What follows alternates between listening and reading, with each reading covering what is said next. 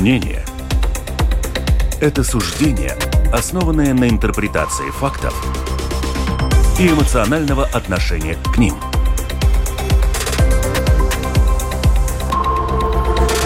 Открытый разговор на Латвийском радио 4.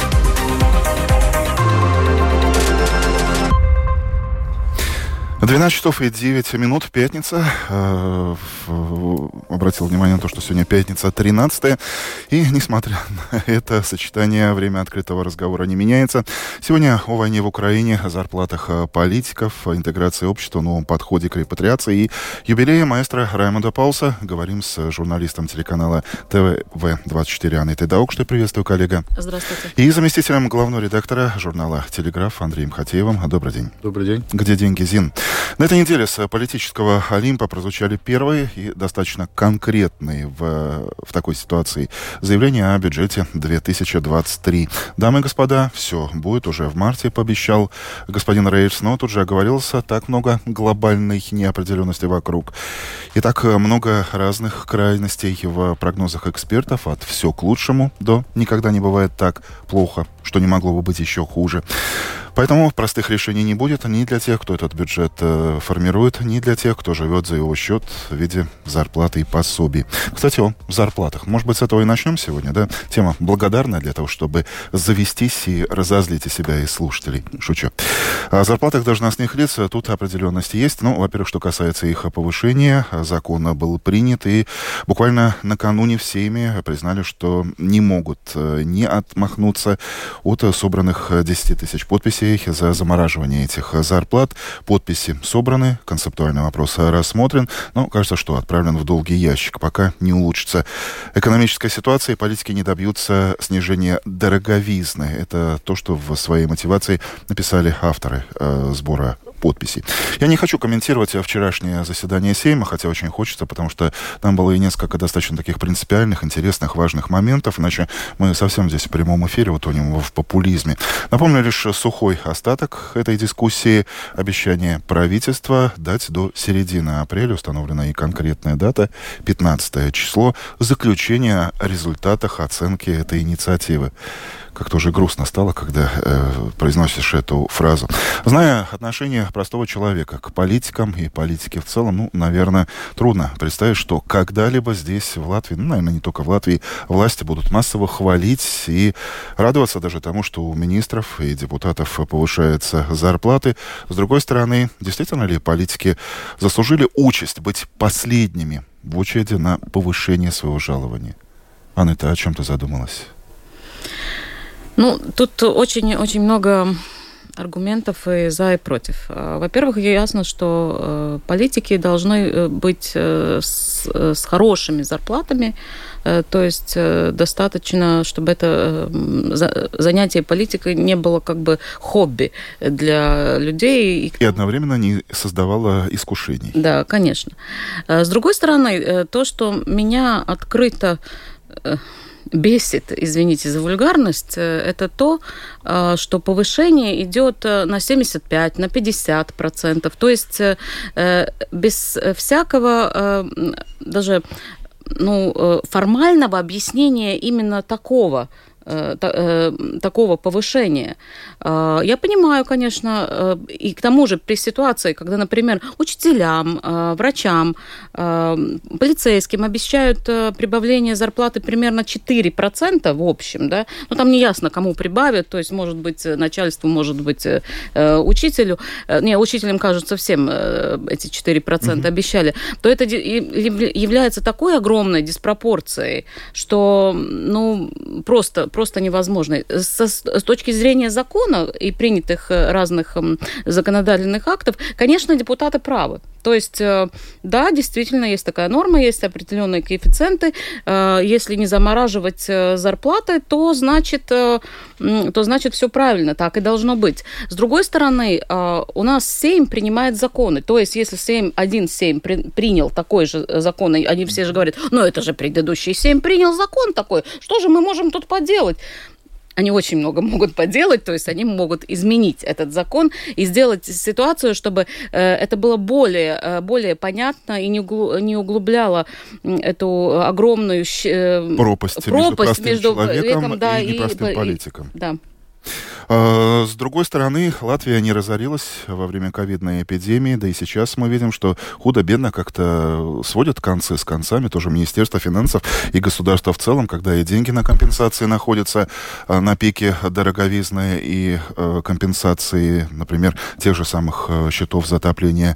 Часть этих счетов компенсируют, но тем не менее, это ведь само собой не происходит, а работа, работа стратегическая, практическая тех же самых нелюбимых э, обществом и политиков, и чиновников, Андрей? Ну, там все проще, потому что эти деньги для компенсации были взяты за счет э, заимствований э, на внешних рынках. Вот буквально неделю назад госкасса еще взяла в долг 750 миллионов почти миллиард, да, бюджет у нас годовой 12 миллиардов. Ну, не все же 750 миллионов идут на зарплаты политиков. Нет, нет, конечно, нет. Часть пойдет на компенсации э, населению, часть пойдет на выплату старых долгов, те, которые мы еще э, во время тут, э, печального кризиса э, набрали тоже огромное количество долгов, и эти проценты до сих пор выплачиваются, они еще не выплачены.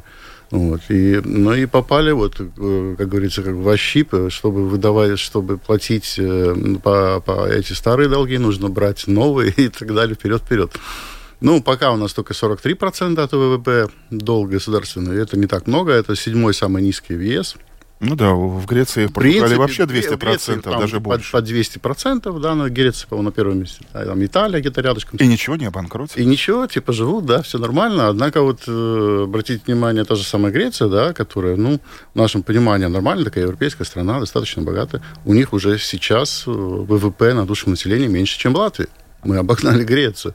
И эти долги тянут ее вниз очень сильно. То есть это нельзя к этим вещам относиться так легкомысленно. Тем не менее, и средняя зарплата в Латвии э, растет. Это я уже оппонирую Аните. Говоря о конкретных цифрах и говоря о том, э, какой должна быть модель этого повышения ну, зарплаты. Она не растет на 50%.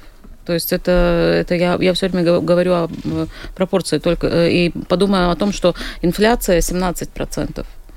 Э, годовая, да, и неизвестно, какая она будет э, в этом году. Это надо, надо понимать, что вообще происходит э, в этой, в этой ситуации. Кстати, мы будем, кажется, еще говорить о госбюджете этого года, который на данный момент составляется правительством. И там есть определенная цифра. Там есть 25 миллионов, которые выделены как для повышения зарплаты стратегических должностей. Э, пока что нет такого точного э, расклада, какие это стратегические должности, но, как я понимаю, то это те должности, которые являются, ну, э, это все государственные мужи, как мы можем сказать, они, вот, вот эти 25 миллионов. То есть для Сейма и для президента, и, по-моему, и для кабинета министров это где-то при, примерно 3, 3 миллиона сверху, да, то есть еще есть общая сумма 25 миллионов ну, значит, это какие-то еще будут э, должности, какие-то какие мероприятия, где будут приниматься какие-то люди или, или вот эти Хорошо, наступит 15 апреля. Да. Никуда мы не денемся. А, оно придет э, по-любому а, до этой даты э, правительство и политики, если бы заявили, хорошо, мы согласны с постановкой с глазом народа, мы замораживаем свои зарплаты, это был бы популизм или это было бы оптимальное решение, коллеги? Я считаю, что это было бы оптимальное решение. То есть во-первых, это дата. Почему 15 апреля? С чем это связано? Как мне объяснить, почему 15, почему не, э, я не знаю, не 9 марта, не с принятием э, госбюджета? Отопительный бюджет... сезон закончится, не, ну да, тоже уже будет принят, счета э, все зарплаты квартиру. будут уже определены, и они скажут, ой, сори, ну, ну что же мы сейчас менять-то будем? Уже бюджет-то принят, все, все там, все красиво расписано, зачем нам снижать зарплаты, что ли, от, от, отбирать, от, куда-то перечислять будем а обратно? Ну нет же. Это Я... все ясно, что это просто какая-то отгов... ну, абсолютная отговорка. Меня в этой истории больше всего э, э, смешит то, что это повторяется каждые примерно пять лет. Проходит пять лет, И вдруг начинает э, Просто я заметил целый цикл. Ой, у нас низкие зарплаты, а в частном бизнесе в два раза больше, и все разбежались, потому что у нас мало платят и так далее. И следует такой гигантский скачок повышения да, зарплат, при этом по, по закону у них же идет компенсация госуправления, да, вот э, если зарплаты при, э, в стране рас, растут, и это справедливая система, зарплаты растут, значит повышают на такой же процент. Конечно. Значит, и так и должно остаться. Поэтому я за то, чтобы вот сейчас поднять им, наконец-то, но сказать, все, друзья, это последнее повышение резкое. Потом те же самые, как у остального населения в стране. Если выросла зарплата в стране, повышаем. Снизилась, понижаем. Плохо работали. И, и, и закрыть эту тему навсегда, да, потому что, по-моему, вот после этого повышения, которое сейчас, ну, уже никто не сможет сказать, что у нас министр мало получает. Уже, ну, уже вполне прилично уже по европейским, можно сказать, вот, И тогда после этого да. любой политик, кандидат в депутаты скажет, что, э, уважаемый избиратель, я иду во власть не ради денег, ну, не да. ради повышения. Но все равно пройдет пять лет, и опять начнется Нет, нытье знаете, ну, и стоны. Ой. У нас же в прошлом э, году э, э, средняя зарплата в Латвии поднялась на 8%. Это средняя зарплата. То есть я считаю, что если средняя зарплата в Латвии поднялась... То есть у кого-то, может быть, и на 300%, Реально. а у кого-то еще и ну, это, ну, да, да. Эм, значит, ну, на 8% это объективная цифра, значит, на 8% поднимаемые э, и всем остальным политикам, которые могут э, сами решить, э, решить этот вопрос. А, а если, а, а какие там критерии поднимать на 75% или тому подобное? Но это, это не выдерживает никаких... Кстати, обратите внимание, в нашем споре, в нашей дискуссии конкретная цифра родилась 8%. Запомним. Да. Может быть, 15 да. апреля и вернемся, посмотрим. Хотя, наверное, никто не сомневается, каким будет ответ. И я бы продолжил тему зарплат. Вот в каком ключе не только э, о зарплатах, но еще и об отношении к тем, кто их э, получает. Конфликт в государственном онкоцентре продолжает набирать обороты. Одни, недовольные положением дел врачи, увольняются немного, но, тем не менее, другие предупреждают, что вот-вот могут последовать примеру своих коллег. Прямо скажу, что мне, например, с точки зрения пациента страшно думать, чем это в итоге может обернуться, и уже, наверное, оборачивается для постоянных клиентов, пациентов этого центра. И у них, наверное, тоже возникают свои вопросы, ну, например, о требовании зарплат, потому что та цифра, которая прозвучала 7,5 тысяч евро, наверное, некоторым пациентам кажется странной, мягко говоря. Конечно, ситуация в медицине запущена хуже, чем у многих э, пациентов э, старые хронические болезни, но тем не менее. Э, коллеги, какой будет ваша оценка этой ситуации? Оценка пациента или журналиста, говоря об онкоцентре? Ну, эта ситуация очень неприятная, и тогда, когда я смотрю э, комментарии обеих сторон, э, э и э, руководства больницы, и э, ру, ру, руководства онкоцентра и врачей, э, там очень много непонятного.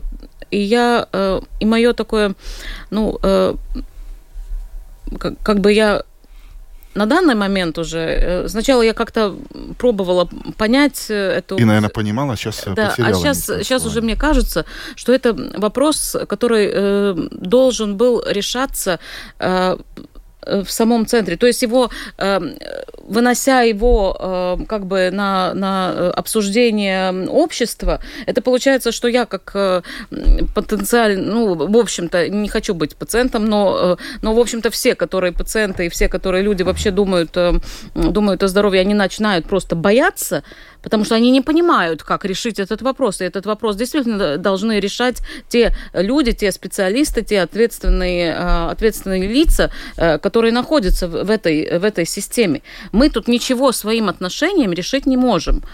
И, и в этой ситуации мы чувствуем себя ну, довольно глупо. И вот это кидание цифрами, ой, тот 7 тысяч захотел, ой, а тот 10, а тот вот сколько только получает. Простите, я не имею представления, сколько, э, сколько должен получать э, врач высочайшей квалификации э, с, с патентами мировыми на, на лечение, сколько он должен получать. Откуда мне это знать? Мы снова возвращаемся к тому же, о чем мы говорили пару минут назад, о зарплатах политиков. Где критерии? Где вот эта печка, от которой плясать? Несомненно, вот эта ситуация, она снова и снова вскрывает хроническую болячку, главную болячку не только медицины, но и всего остального. Это хроническое безденежье и то, что э, учителя начинают громко кричать, бастовать, учителям находятся деньги, медики притихли, тут же появляется новость о том, что, кстати, меня очень удивило, когда новый министр э, здравоохранения достаточно интересно, входя в эту должность, э, договаривается с главой э, профсоюза медиков о том, что пока повышения зарплаты не будет. Я понимаю, что я ничего не понимаю. Андрей, может, поможете мне разобраться? Никто там не может разобраться, но Э, этот с онкоцентром, да, конечно, там технические в основном моменты преобладают. Там же никто не отказывается там ремонтировать и там и приводить все это в порядок, все это, все это Более того, сделано. даже какое-то оборудование не, не так, как кому-то нравится, да, ну, не знаю, по-моему, можно было как-то э, эти моменты между собой договориться.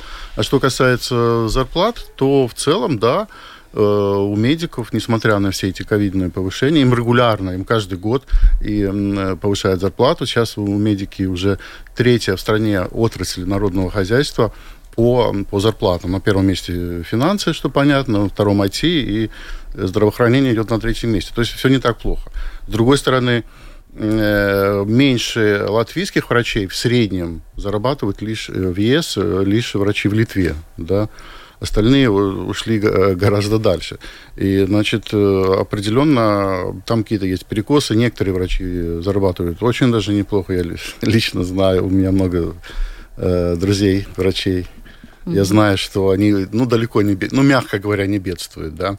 Но, опять же, своими руками, своей головой. Э, не просто так вот. Он не лежит там где-то в кровати, ему сыпятся деньги сверху. Понятно, что он много работает, и он много учился и так далее, постоянно совершенствуется.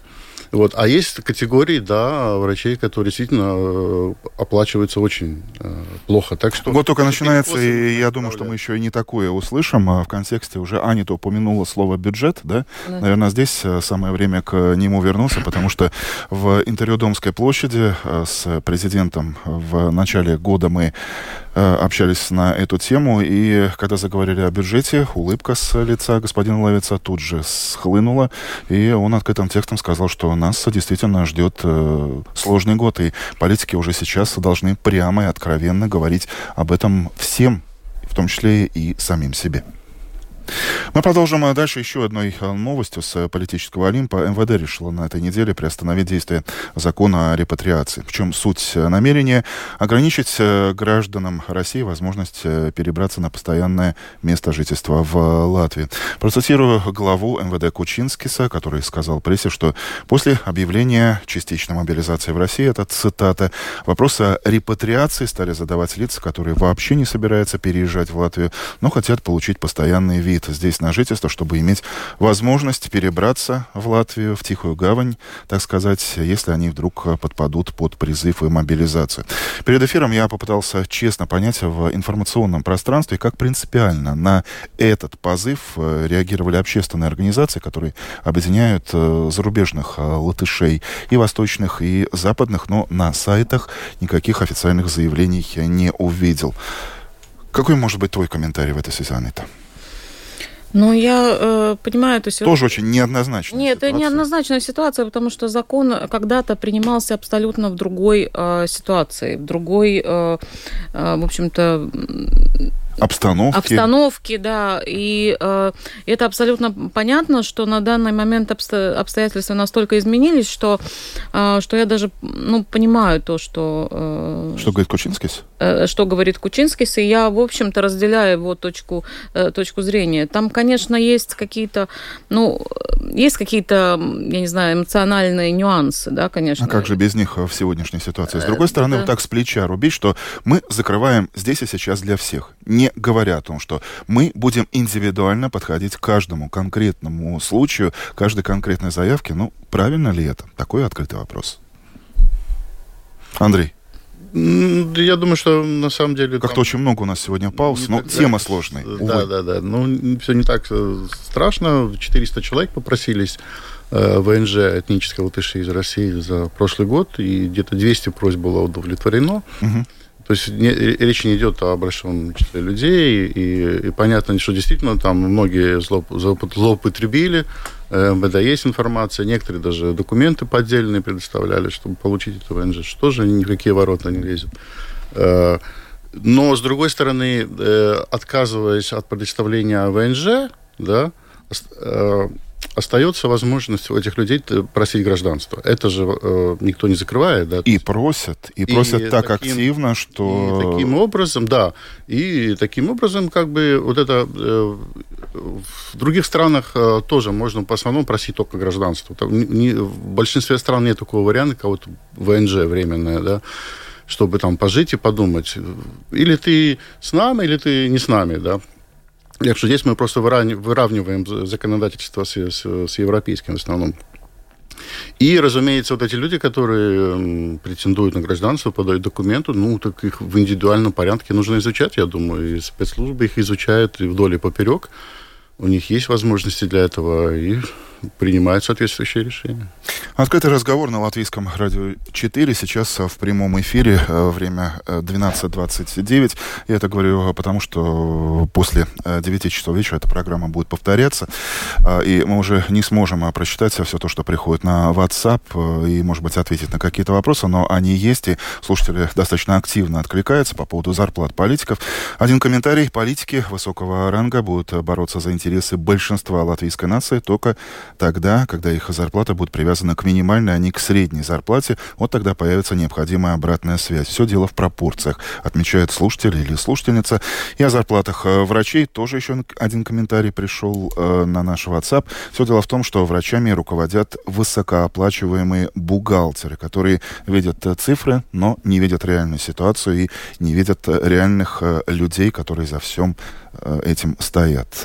Напомню, наш номер 28 04 04 24. Ваши смс, ваши комментарии. Спасибо, что вы участвуете в нашем разговоре. Напомню, что рядом со мной в студии Латвийского радио 4 Анна Даукште, журналист канала ТВ-24, и Андрей Хатеев, зам главного редактора журнала «Телеграф». Открытый разговор на Латвийском радио 4.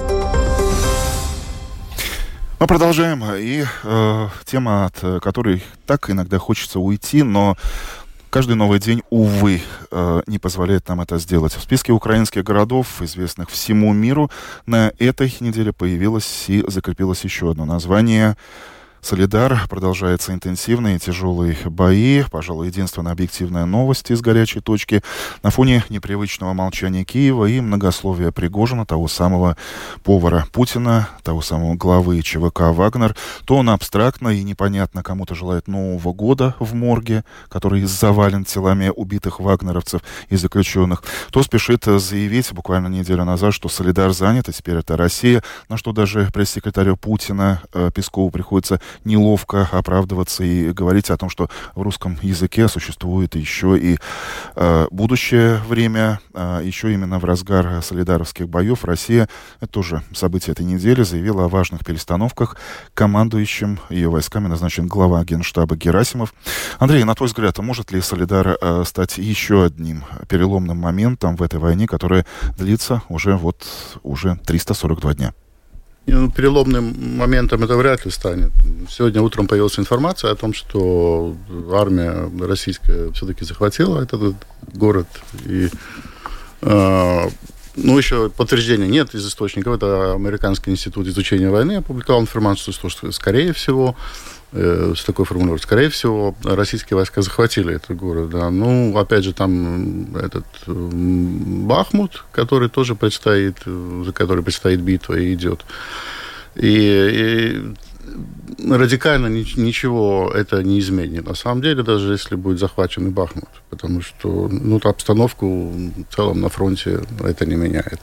А российским войскам крови износа нужно, ну, учитывая отсутствие каких-либо успехов, на поле боя за последние месяцы. Кровь из носа нужно что-то показать, что-то, как, хоть какую-то деревню захватить, чтобы вот водрузить там флаг и чтобы российскому телевидению было да. с чего начинать все новости. Ну, да, ну, чисто морально приободриться, да. На, на войне, как мы знаем, что моральный дух это, – это половина победы. А, кстати, еще один факт этой недели. Сначала США, а потом э, Германия, Франция, Польша и другие страны подтягиваются к этой инициативе, заявляя, что предоставляют э, Украине танки, бронемашины, другое да, наступательное вот вооружение. То, о чем, кстати, какое-то время назад эти же государства не давали и ни малейшего намека. Тоже какой-то месяца, поворот. Да, это, это будет большой поворот, но не сразу. В течение месяца это оружие будет получено, это все быстро не происходит. И через э, еще где-то через месяц, то, вероятно, через два месяца, то есть где-то к марту, скорее всего, э, ВСУ проведут очередную атаку. Скорее всего, в Запорожье, скорее всего, на Мелитополь. Об этом сейчас все говорят, потому что это самое плохо защищаемое. Оно не защищаемо в принципе. Если, в принципе, если у ВСУ будет достаточно оружия, и тем более такого западного, э, то, ну, в общем-то, эта задача будет, э, скорее всего, выполнена. Вот. Но э, на это потребуется время. И это большой перелом, что Запад стал поставлять тяжелое, наступательное, mm-hmm. именно наступательное вооружение. Танки, о которых говорили вот уже год, и все боялись. Ну, сейчас Ну, это... и вот это уже реальность. Да. Почти реальность фактически уже все, да. Польша уже объявила о том, что будут э, леопарды поставлять. Я думаю, что за Польшей последуют и другие шаги. Да, Анна, других стран. какие эмоции у тебя возникают, когда ты читаешь в смартфоне с монитора накануне своих э, аналитических программ последние новости с солидарского поля боя? Э, ну, во-первых, я должна, ну не должна, но я хочу пояснить, э, почему важен этот э, солидар. Фактически, если российская армия занимает солидар, то она разрушает линии снабжения украинской армии.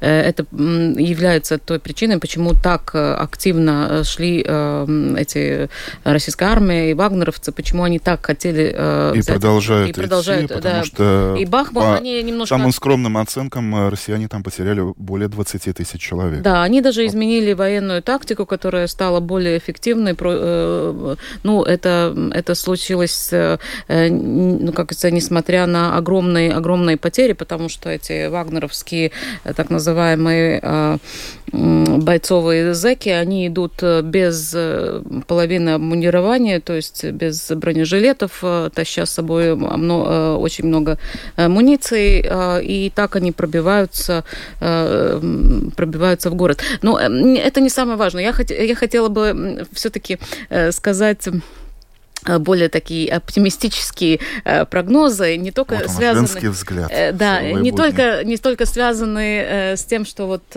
все, очень многие страны дают это наступательное вооружение, э, но и с тем, у меня состоялось интервью с министром Э, иностранных, дел, дел господином Ренкевичем. И вот он эм, в этом интервью, которое будет э, в эфире сегодня э, в 10 часов вечера на ТВ-24, он сказал, что не надо так скрупулезно следить, заняли там один город, не заняли, что сделали, потому что, в общем-то, надо оценивать больше такую общую, общую ситуацию, и он эту ситуацию характеризовал в общем-то, так, что э, слишком рано пить шампанское, но и водку э, пить... Э, с горя не стоит. С, с горя не стоит. То есть, то есть мы можем вот, вот этим, э, этим таким, э, что надо иметь такое, ну, более, э, как бы... Э, то есть с разных точек смотреть. Да, с ситуацию. разных точек. То есть, э, что это, заняли один город, не заняли, это не суть так важно. Э, то есть там, там есть э, у, укра... украинцев э, есть, есть возможность, и она, она будет, и, и вооружение, как он тоже, тоже сказал, это там можно критиковать, что вот там что-то там не дали в это время, другое что-то не дали, но оно будет, оно будет в, любом, в любой ситуации. Ну, как бы весело не звучало, эта э, фраза господина министра, тем не менее, она огорчает тем, что и глава нашего МИДа не исключает и видит, что эта ситуация продолжает, э, продолжает развиваться, конца и краю нет. Хотелось бы, конечно, чтобы уже упомянутый Солидар нас приблизил к окончанию войны, но, увы, увы, эти слова министра тоже Это да, это слова министра тоже, что он сказал, что это будет очень-очень долгое, э, к сожалению, э, военная деятельность на Украине. И тут возникает другой вопрос, о чем мы, кстати, перед эфиром очень активно здесь начали говорить в студии открытого разговора. А что начнется тогда, когда оружие замолчит. Рано или поздно, хотелось бы, чтобы это произошло рано, но тем не менее, это произойдет, что начнется там, в своей России.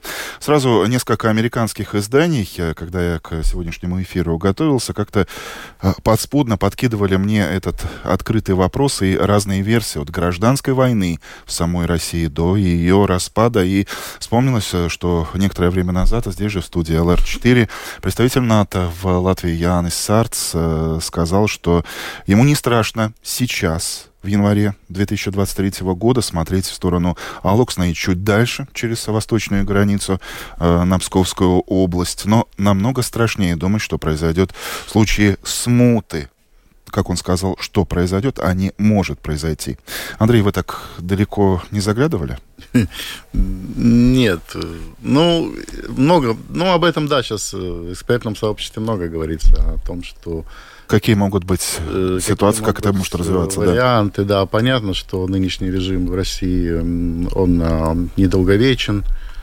Ну, несколько лет максимум. А, а война это ускорила. ускорила. Э, ну, очевидно, что э, что-то должно произойти, режим должен смениться, вот ну, что придет на смену. Там очень много версий на самом деле, и довольно много экспертов э, не уверен. Я, кстати, тоже думаю, что вот эти вот э, предположения, что непременно начнется гражданская война и распад, может быть несколько преувеличено, учитывая то обстоятельство, что регионы в России очень зависят от центра. Э, какие-то сепаратистские, да, движения вот, ну, в Казахстане, ой, на Кавказе, да, есть. Но в других регионах они сидят э, как птенчики с открытыми клювиками, ждут, когда э, Москва что-то туда положит. И так было всегда. И чтобы там что-то изменилось, ну, не знаю. Когда распался Советский Союз, тоже ведь отвалились национальные окраины от, э, от Российской империи, Советской империи, но э, вот этот э, ядро российское, оно сохранилось. Хотя была Уральская республика объявлена, которая просуществовала 10 дней в 92 что ли, году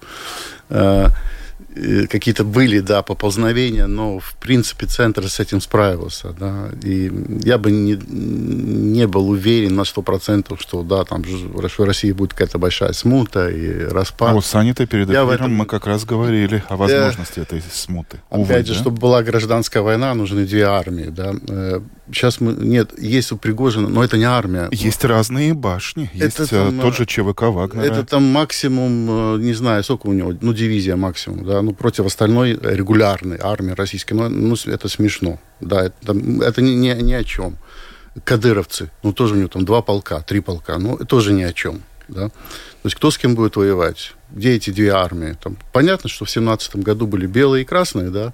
Угу. Это мы, а, а сейчас э, либералы против ватников, это все как-то странно, да?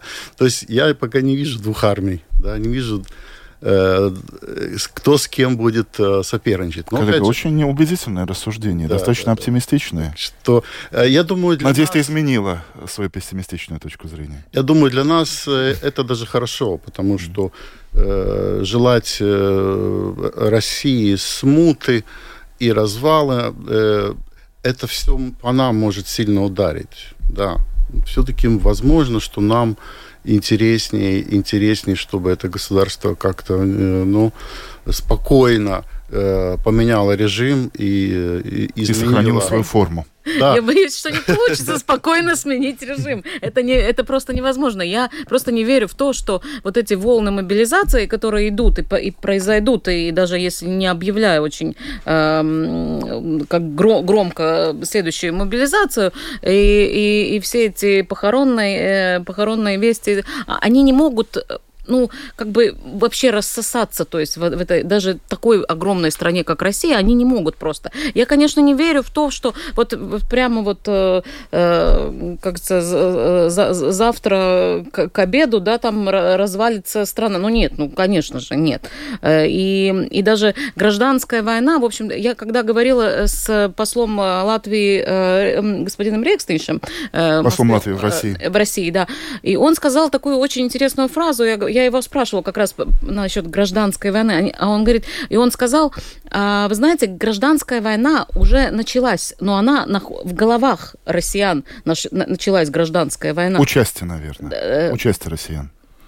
Да, да, она уже там происходит. То есть э, она э, и гражданская война не всегда это такое, ну как бы, что вот с оружием э, это не не совсем то, что случилось после Первой мировой войны в России в годы революции. Это не совсем не, не, не так будет, как говорится, не, не так мы ее увидим. Но то, что смута как может там случиться, я думаю, что это очень большая вероятность. Мы продолжим э, и вернемся к нашим, опять-таки, латвийским темам. Один в замке не воин. Эта неделя снова напомнила о том, что наступивший год — это год э, выборов э, президента Латвии. Не знаю, заставила ли эта неделя понервничать нынешнего хозяина замка Левица и его команду, но оптимизма ему точно не добавила. Ни одна из партий до сих пор так и не высказала однозначной поддержки, что да, мы будем поддерживать на предстоящих выборах э, нынешнего главу государства. Да и сам Левиц, помнится, по-моему, это было его откровенное интервью в Делфи, где он сказал, что да, голосов не хватает, и летом я считаю с тем, что, возможно, придется собрать э, портфель и уйти. А тут еще и оппозиция на этой неделе решила освежить идею всенародно избираемого президента отклонили, но все же, кажется, до сих пор скучный политсериал. Президент Латвии, кто на новенького, перестает быть э, монотонным и скучным? Ну да, интриги э, большие вокруг этого, как всегда, когда у нас год выбора президента, начинаются внутрипартийные такие шевеления и разборки. Это не затрагивает жизнь простого населения. Кто будет президентом, вряд ли как-то повлияет на, на, на простых людей. Но у Левица действительно всего две партии. Э, новое единство и Национальное объединение. И национальное, которое готово поддержать. Объединенный список э, сказал, что будет своего выдвигать президента. Ну и правильно, почему нет? У всех есть право выдвинуть своего президента. Да? Э, вот. И сейчас как получается, что объемный список э, держит э, в руках золотую карту. Вот. И я не знаю, если господин Левиц пойдет к, объединенному списку чем-то договариваться, может и договориться. Так, как много. Тут возможны варианты, вот, чтобы они не выдвигали своего. Вот. Тут возможны варианты. Но насколько, насколько список это довольно такая политическая сила довольно пестрая, да, насколько они способны выдвинуть одного своего кандидата, тоже вопрос. Это, кстати, задачка для социологов. Например, мне бы как журналисту и как и гражданину Латвии хотелось бы увидеть, чтобы тот же самый СКДС провел опрос, а кого бы вы хотели видеть э, президентом э, Латвии. А, наверняка там бы, ну почему с языка выступает с этой идеей, фигурировало бы и имя господина Лемберга, а как же без него? Но пока приходится только рассуждать на эту тему. Но и тем не менее, глядя на другие рейтинги того же СКДС, видя сколько э, жителей Латвии процентуально доверяет э, Левицу, понимая, что если ему действительно, как говорит глава государства, придется собрать портфель и уйти из Рижского замка, большинство граждан и не граждан Латвии особо переживать по этому поводу не будет. Ну да, рейтинг это, это и есть та причина, по, по которой на данный момент э, политические партии не объявляют о том, что они поддерживают Левица. И почему этот вообще вопрос, как э, даже на выборах, это было несколько выборов подряд, кстати, э, всегда вместе с выборами там выдвигалась кандидатура, говорилось, вот, это, это, это будет наш президент, мы его считаем mm-hmm. там. Ну, на данный момент этого не было. Почему? Ну, потому что этот рейтинг настолько низок, что партии не хотят рисковать с своим э, словом, своим, своей как бы репутацией и, э, и заступаться за то, что они фактически не могут э, потом реализовать. То есть они не могут обеспечить на данный момент и сама ну, и одновременно итогу, карт-бланш Левицу, вот реальная платформа и шанс доказать тебе самому. Что ты президент, что ты не, можешь очень своими заявлениями, ну, какими-то инициативами. Конечно, он ограничен в своих да. правах, но тем не менее. Ну, старается ли он, старается ли его команда э, больше э, остаться на тех местах, э, где они на данный момент находятся? Это, это, это тоже вопрос. Но, но, но действительно, это, это видно, и многие политики на этой неделе тоже сказали, что то, когда они встречались с президентом, они обсуждали очень широкий круг вопросов, но, тем не менее, было ясно, что он просто зондирует их отношение к себе как к кандидату э, на следующих выборах. И, э, ну, политики тоже, кажется, э, держат интригу и, и ничего не говорят по тому поводу, будут они поддерживать Левица, выдвинут ли они свои, своих кандидатов, или это будет какой-то большой торг, и ну, будет, а как же без будет, него? Будет, ну как же без него, да. Тут торг уместен. Посмотрим, а кого выдвинет объединенный список, не будет ли это господина Пиланс. Я очень даже не удивлюсь, если так э, оно и произойдет. Э, это, это так может произойти, но я не вижу ни одной причины, почему другим партиям надо проголосовать за господина Пиланса. То есть э, я понимаю, почему объединенному списку это нужно. С другой стороны, как они, коллеги, как они это а про, я цинично это... рад вот этой сложившейся ситуации, потому что, помните, накануне выборов в Айре-Вите Фрейберге было примерно то же самое. Какого замечательного президента президента получила страна. Ой, Хорошо, поставим здесь многоточие. И перейдем к другой теме, на которую более активно откликаются и реагируют социальные сети. Это, конечно же, паводки в Латвии. То, что, например, сегодня продолжает происходить э, вокруг и около Екапилса, это то, чего не происходило последние сто лет, отмечают метеорологи, оперативная служба, ну и, конечно, жители, которые там живут. На что я, как горожанин, рижанин, обратил внимание, это на спокойные, размеренные, продуманные действия оперативных служб э, на местах и в целом в государстве. И буквально один из комментариев, который э, перед эфиром заметил в том же Фейсбуке, кто-то из сожителей Екопился под новостью про это написал, ну, просто 100 с плюсом, как реагирует э, наша власть. Научились? Наконец-то это произошло? Потому что Но до если сих пор... это действительно так, что это, тогда это прекрасно, тогда я чувствую себя спокойно, я со своей... То есть мы не умеем реагировать на снег, да, который да. становится ну, наверное, стихийным да. бедствием на латвийских дорогах. Ну, наверное же, наверное же, все прочитали все про эту сумку 72 часа, это тоже в любой критической ситуации, все собрали, у всех сумки собраны, все сидят и ждут. Только непонятно, что с этими сумками делают. Да, да ну ладно, это не важно, главное, что, главное, что, что, что все, непонятно что все, все готовы э, к каким-то ситуациям, и если эти службы действительно э, готовы. Что важно, э, я считаю, что очень хорошо в этой ситуации, что министр, ответственный министр господин Спринчукс, он сам был адыжским мэром очень долго. А Адыжи это тот город... Город который, на плаву, как его порой ну, называют. Да, тоже жители. город на плаву, Адыжи и Царникова, и он очень часто, почти каждое каждое время, э, каждый год э, во время паводка он, э, ну, как бы... Он руководил этим процессом. Да, руководил и этим руководил, процессом. То есть, то есть он, он, как, он знает, что должно делать самоуправление и как координировать все, все службы. И то, что он созвал уже какое-то собрание и, и решает этот вопрос, это значит, что он понимает, как это, насколько это важно и как... И насколько все... это серьезно. Да. И здесь, наверное, еще один момент, который нельзя упускать из вида, это глобальная составляющая этого вопроса или глобальное потепление, эти паводки показывают, что вопрос никуда не исчез, и вот оно, вот оно здесь, в Латвии, одно из его достаточно таких реальных, осязаемых последствий. И это то, о чем должны думать и политики, и мы, простые жители Латвии. Андрей. Ну да, безусловно, да. Но, может быть, надо думать уже о сооружении каких-то защитных э, дамб, да, в этих местах, где, которые регулярно затапливаются. Понятно, что это э, не очень дешевое удовольствие, но, например, на Гауе, на правом берегу Гауи, возле моста, который, ну, шоссе Таллинское, там сделали защитную дамбу, и там вот эти дачи, которые регулярно их э, затапливало, ну, там же не дачи, там уже многие живут, там постоянно э, больше не затапливает. То есть, э, в принципе, эти проблемы решаются. Для этого нужно ну, желание и, конечно, какие-то средства. Ну, вот. И ну. хорошее планирование. Я, кстати, живу именно там, в Царникове, э, именно около дамбы.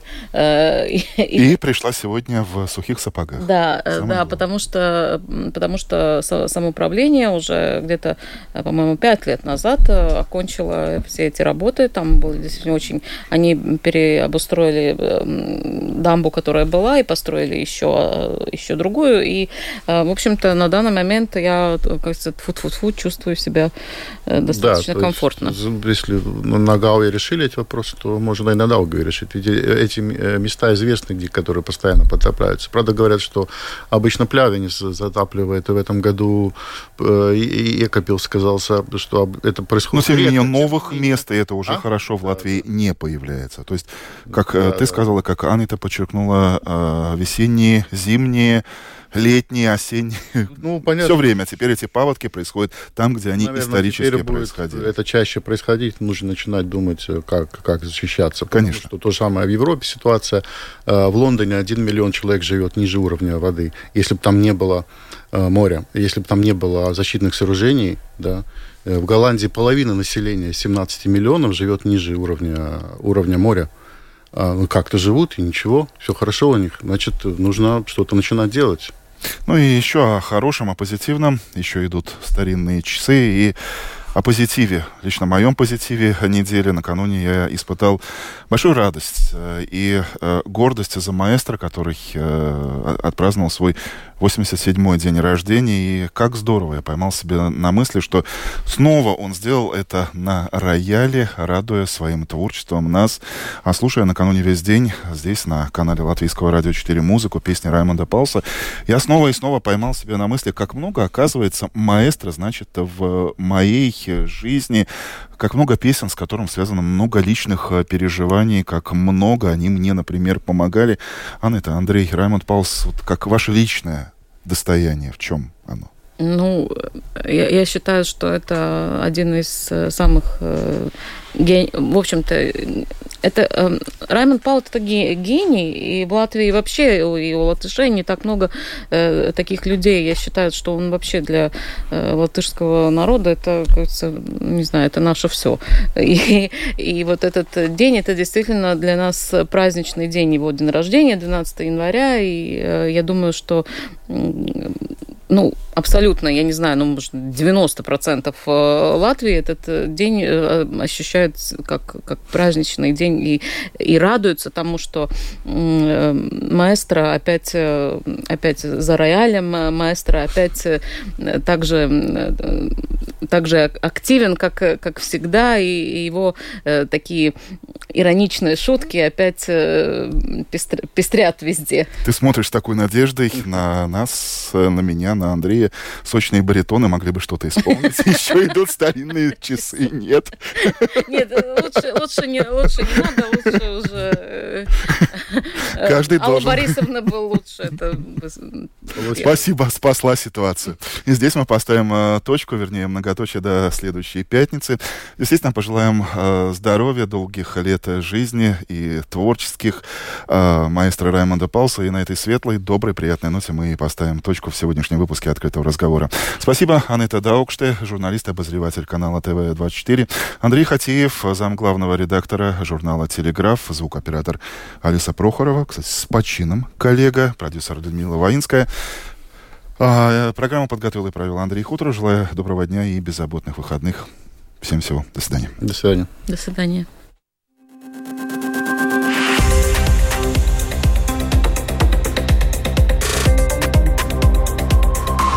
Открытый разговор. Площадка для обмена мнениями по самым важным темам на Латвийском радио 4.